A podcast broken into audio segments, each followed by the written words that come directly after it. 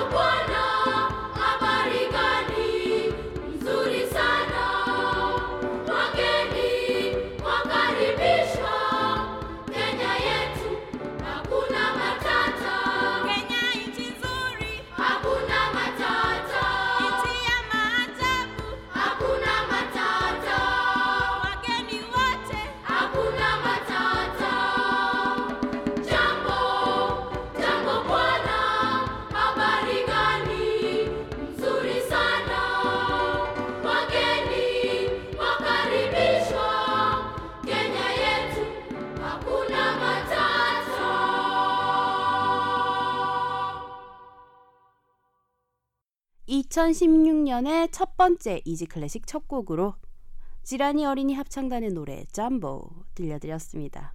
굉장히 신나는 노래였어요. 붉은 원숭이의 해라고 불리는 2016년 병신년 새해가 밝았습니다. 어, 어감이 좀 그렇긴 한데 병신년이 왔어요. 어, 또 한 살을 먹었고 또 다른 한 해를 살아야 합니다. 언제부턴가 우리가 붉은 원숭이의 해네, 뭐 푸른 말의 해네, 검은 용의 해네, 뭐 황금돼지 해네 그러면서 신년 마케팅들이 굉장히 우리 주변에 널리 퍼져 있어요.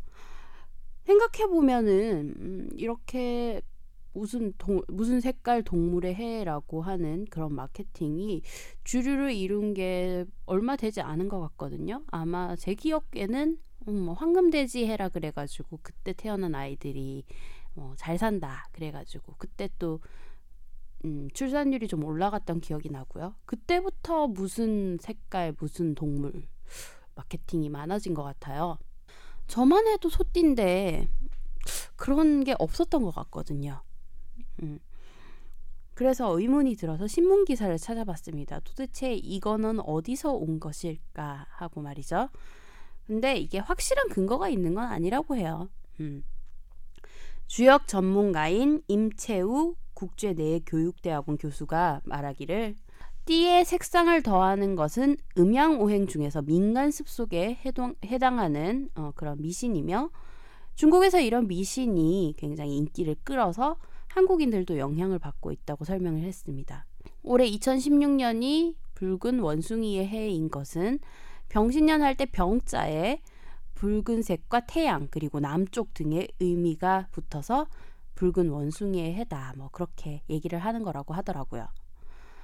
하지만 단순히 미신으로만 취급하기에는 그리고 또 중국인들의 유행 때문에 한국인들이 영향을 받는 거라고 하기에는 어 뭔가 좀 부족한 것 같아서 나름대로 생각을 해봤는데 모든 해마다 좀 더 특별한 한 해가 되기를 바라는 우리들의 소망 같은 게 담겨져서 이렇게 널리 쓰이는 게 아닐까 하는 생각도 들었습니다.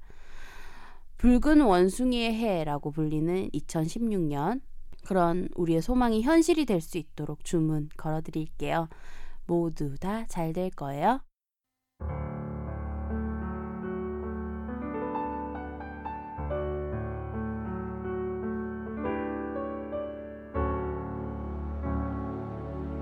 여러분은 지금 쉬운 클래식 음악 팟캐스트 이지 클래식을 듣고 계십니다.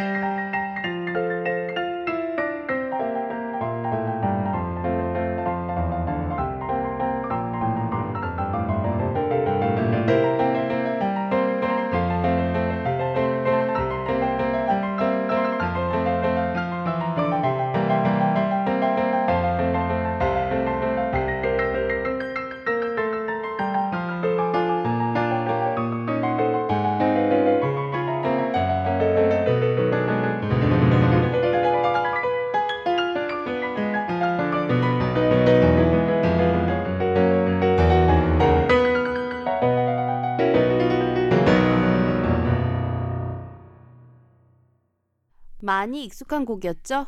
보로딘의 젓가락 행진곡 들려드렸어요. 어, 분명 제가 칠 때도 비슷한 멜로디긴 했는데 전혀 이런 곡이 아니었던 것 같은데 역시 프로 피아노 연주자의 연주는 다른가 봅니다. Easy Classic 들으실 수 있는 방법 알려드릴게요. 안드로이드 휴대전화 사용하시는 분들은 구글 플레이스토어에서 쥐약 어플리케이션 다운받아서 Easy Classic 검색하시면 되고요. 아이폰 사용하시는 분들은 기본 내장되어 있는 팟캐스트 앱에서 Easy Classic 검색하시면 들으실 수 있습니다. 어, 2016년부터는 팟빵 어플리케이션과 그리고 웹사이트에서는 Easy Classic을 이용하실 수 없다는 점 참고하세요. 방송에 대한 질문, 건의사항, 광고 문의를 비롯한 모든 문의사항들 메일로 보내주세요. easyclassicmusic 골뱅이 gmail.com e a s y c l a s s i c m u s i c 골뱅이 gmail.com입니다. 방송 업로드 공지 및 Easy Classic의 새로운 소식들 만나보실 수 있는 트위터 계정은 easy 언더바 classic이고요. 페이스북 페이지는 페이스북 검색창에서 한글로 이지클래식 검색하시면 됩니다. 트위터는 팔로우, 페이스북은 좋아요 누르시고 Easy Classic의 새로운 소식들 쉽게 만나보세요. 아이튠즈 팟캐스트와 쥐약 어플리케이션에선 간단한 선곡표 바로 확인하실 수 있습니다. 그리고 선곡표 궁금해하시는 분들을 위해서 블로그에 자세한 선곡표 올려드리고 있어요. 선곡표 궁금하신 분들은 인터넷 주소창에 easyclassicm.blogspot.kr e a s y c l a s s i c m blog.spot.kr 입력하시고 찾아오시면 됩니다. 많은 관심과 참여 그리고 문의 부탁드릴게요. 이지 클래식 이번 주에는요. 2016년 상반기 한국을 찾는 유명 오케스트라와 그리고 연주자 그리고 또 주목할 만한 한국 연주자들의 연주에 소개해 드릴 예정이에요. 2016년 첫 번째로 한국을 찾는 오케스트라는 비엔나 왈츠 오케스트라입니다. 작년 이맘때에도 한국을 찾았던 걸로 기억하는데요. 1월 20, 1월 20일 예술의 전당 콘서트홀에서 만나실 수 있고요. 왈츠와 폴카 연주와 함께 무용수들의 왈츠와 발레 춤을 함께 즐기실 수 있으실 겁니다. 현존하는 천상의 목소리 빈 소년 합창단이 또다시 한국을 찾았습니다. 1월 15일 군포시 문화예술회관 수리홀 그리고 1월 22일 고향 아람누리 아람음악당 1월 23일부터 24일까지 서울예술의 전당 콘서트홀에서 만나실 수 있습니다. 세계 각국의 민요와 종교음악 그리고 영화음악 등 멋진 노래를 들려줄 예정입니다. 유일한 한국인 단원인 이정민 군도 함께 출연한다고 하네요. 매년 초 한국을 찾는 이탈리아 실내악단 이무지치도 한국을 찾았습니다. 어, 1월 29일과 30일 양일간 예술의 전당에서 만나실 수 있고요. 영국 음악 전문지 그라모폰이 선정한 세계 top5 오케스트라에 뽑힌 시카고 심포니 오케스트라 2013년 내한 때 갑작스런 건강 악화로 만나지 못했던 지휘자 리카르도 무티도 한국에서 같이 만나실 수 있습니다. 1월 28일과 29일 양일간 예술의 전당 콘서트홀이고요. 28일에는 베토벤 교향곡 5번, 말로 교향곡 1번 타이탄을 연주할 예정이며 29일에는 프로코피에프 교향곡 1번 고전적과 힌데미트의 현과 관을 위한 협주음악 그리고 차이콥스키 교향곡 4번을 연주할 예정입니다.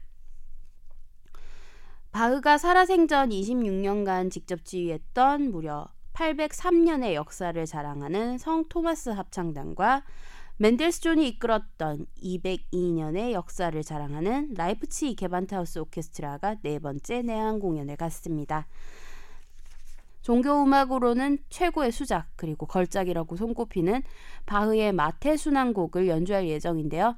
이 곡은 바흐가 세상을 떠난 뒤에 사람들의 기억 속에서 잊혀졌다가 맨델스존이 재조명함에 따라 사람들에게 다시 사랑받게 된 곡입니다. 어, 스위스 3대 오케스트라 중 하나인 루체른 심포니 오케스트라와 그 상임주의자 제임스 게피건의 내한 공연이 클래식 팬들을 기다리고 있습니다. 피아니스트 카티아 부니아티 시발리가 함께할 이 공연은 6월 24일 예술의 전당 콘서트홀에서 만나실 수 있습니다. 2016년 상반기 한국을 찾을 오케스트라와 합창단 중에서 시카고 심포니의 연주 들을까요? 다니엘 바렌보임이 이끄는 시카고 심포니 오케스트라 연주로 리하르트 슈트라우스의 돈키호테 작품 번호 35 중에서 주제 테마 바로 이어서 성 토마스 합창단의 노래로 바흐의 칸타타 그리스도는 죽음의 포로가 되어도 중에서 심포니의 합창 두 곡 연달아 들려드릴게요.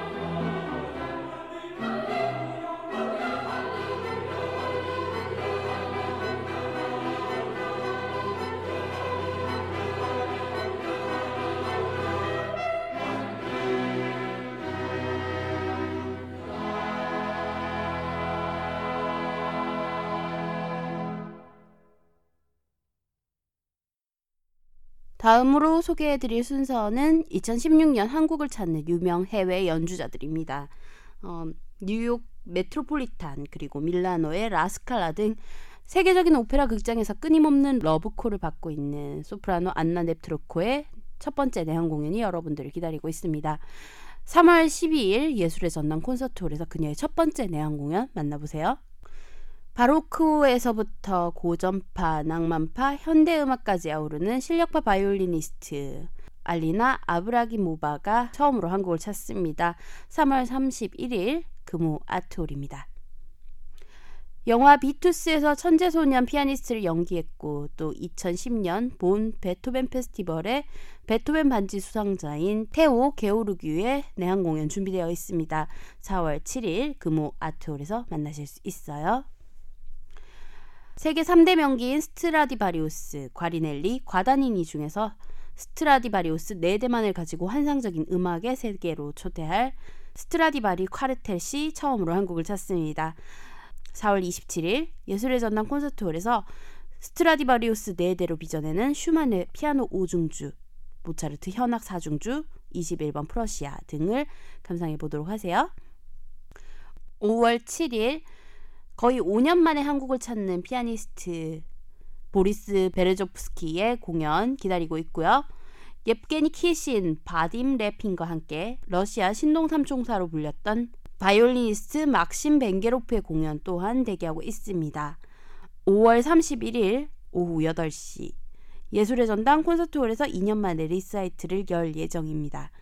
베토벤 바이올린 소나타 7번, 쇼스타코비치 바이올린 소나타, 라벨 바이올린 소나타 등 여러 곡들을 연주할 예정이라고 합니다. 6월 2일 금호아트홀에서는 베를린 피라모닉 역대 최연소 클라리넷 수석인 안드레아스 오텐잠머의 무대 함께 하실 수 있고요. 마지막으로 아주 핸섬하고 실력 있는 프랑스의 피아니스트 알렉산드로 타로가 한국을 찾습니다. 바흐의 골드베르크 협주곡을 비롯한 곡들을 연주할 예정인데요. 6월 8일 LG 아트센터에서 만나실 수 있습니다.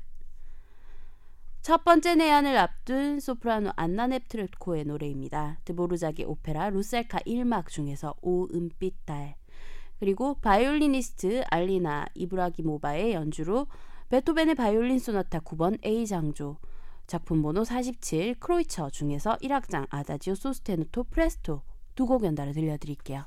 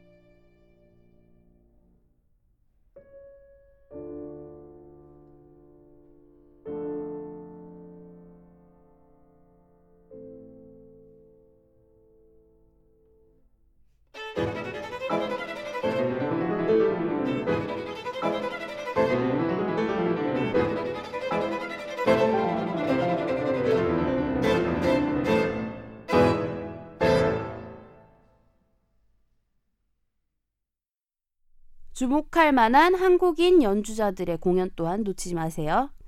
조성진보다 10년이나 앞서 쇼팽 콩쿨에서 이름을 올린 선배 피아니스트 임동혁의 독주회가 있습니다. 1월 23일 예술의 전당 콘서트홀에서 만나실 수 있어요. 그리고 많은 분들이 기다리고 계시는 연주회죠. 폴란드 쇼팽 피아노 콩쿠르 우승자 갈라 콘서트가 2월 2일 예술의 전당에서 오후 2시와 오후 8시 2회에 걸쳐 있을 예정입니다. 우승자 조성진뿐 아니라 2위였던 샤를 리샤르 아믈랭, 3위 케이트 리우, 4위 에릭 루, 5위 이케 토니 양, 6위 드미트리 시시킨과 같은 모든 입상자가 무대에 오를 예정입니다. 엄청난 열, 예매 열기로 아주 짧은 시간 만에 매진이 됐고요. 추가 공연도 마찬가지였죠. 조성진의 쇼팽 콩쿠르 우승으로 인해 일어났던 클래식 붐이 2016년에는 조금 더 오래 그리고 또 꾸준히 지속될 수 있길 바랍니다. 그리고 차이콥스키 콩쿠르 수상자였던 글쓰는 피아니스트 손열음의 연주회도 대기하고 있습니다.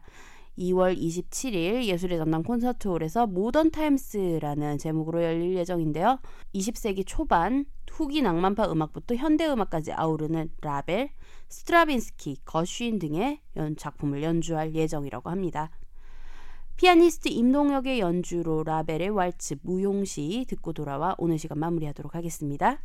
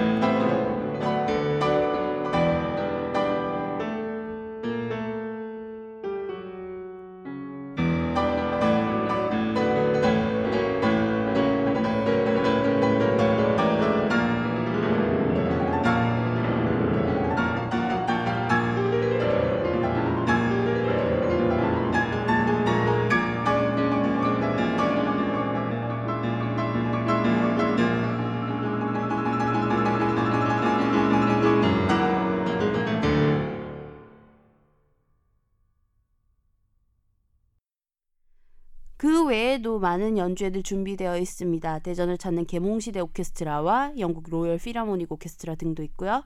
하반기에는 더 풍성하고 더 대단한 오케스트라들과 연주자들이 한국을 찾을 예정입니다. 정말 이름만 들어도 이지 클래식 청취자분들이라면 우와 그 연주자가 한국에 온다고? 라고 하시면서 예매를 서두르실 것 같은데요. 하반기 어, 공연 소개도 기대해 주세요. 오늘 마지막 곡으로 쇼팽의 녹턴 13번 C단조 작품 번호 48-1 준비했어요. 피아니스트 조성진의 연주로 들려드리면서 인사드릴게요. 새해 복 많이 받으시고요. 평안한 한 주 보내세요.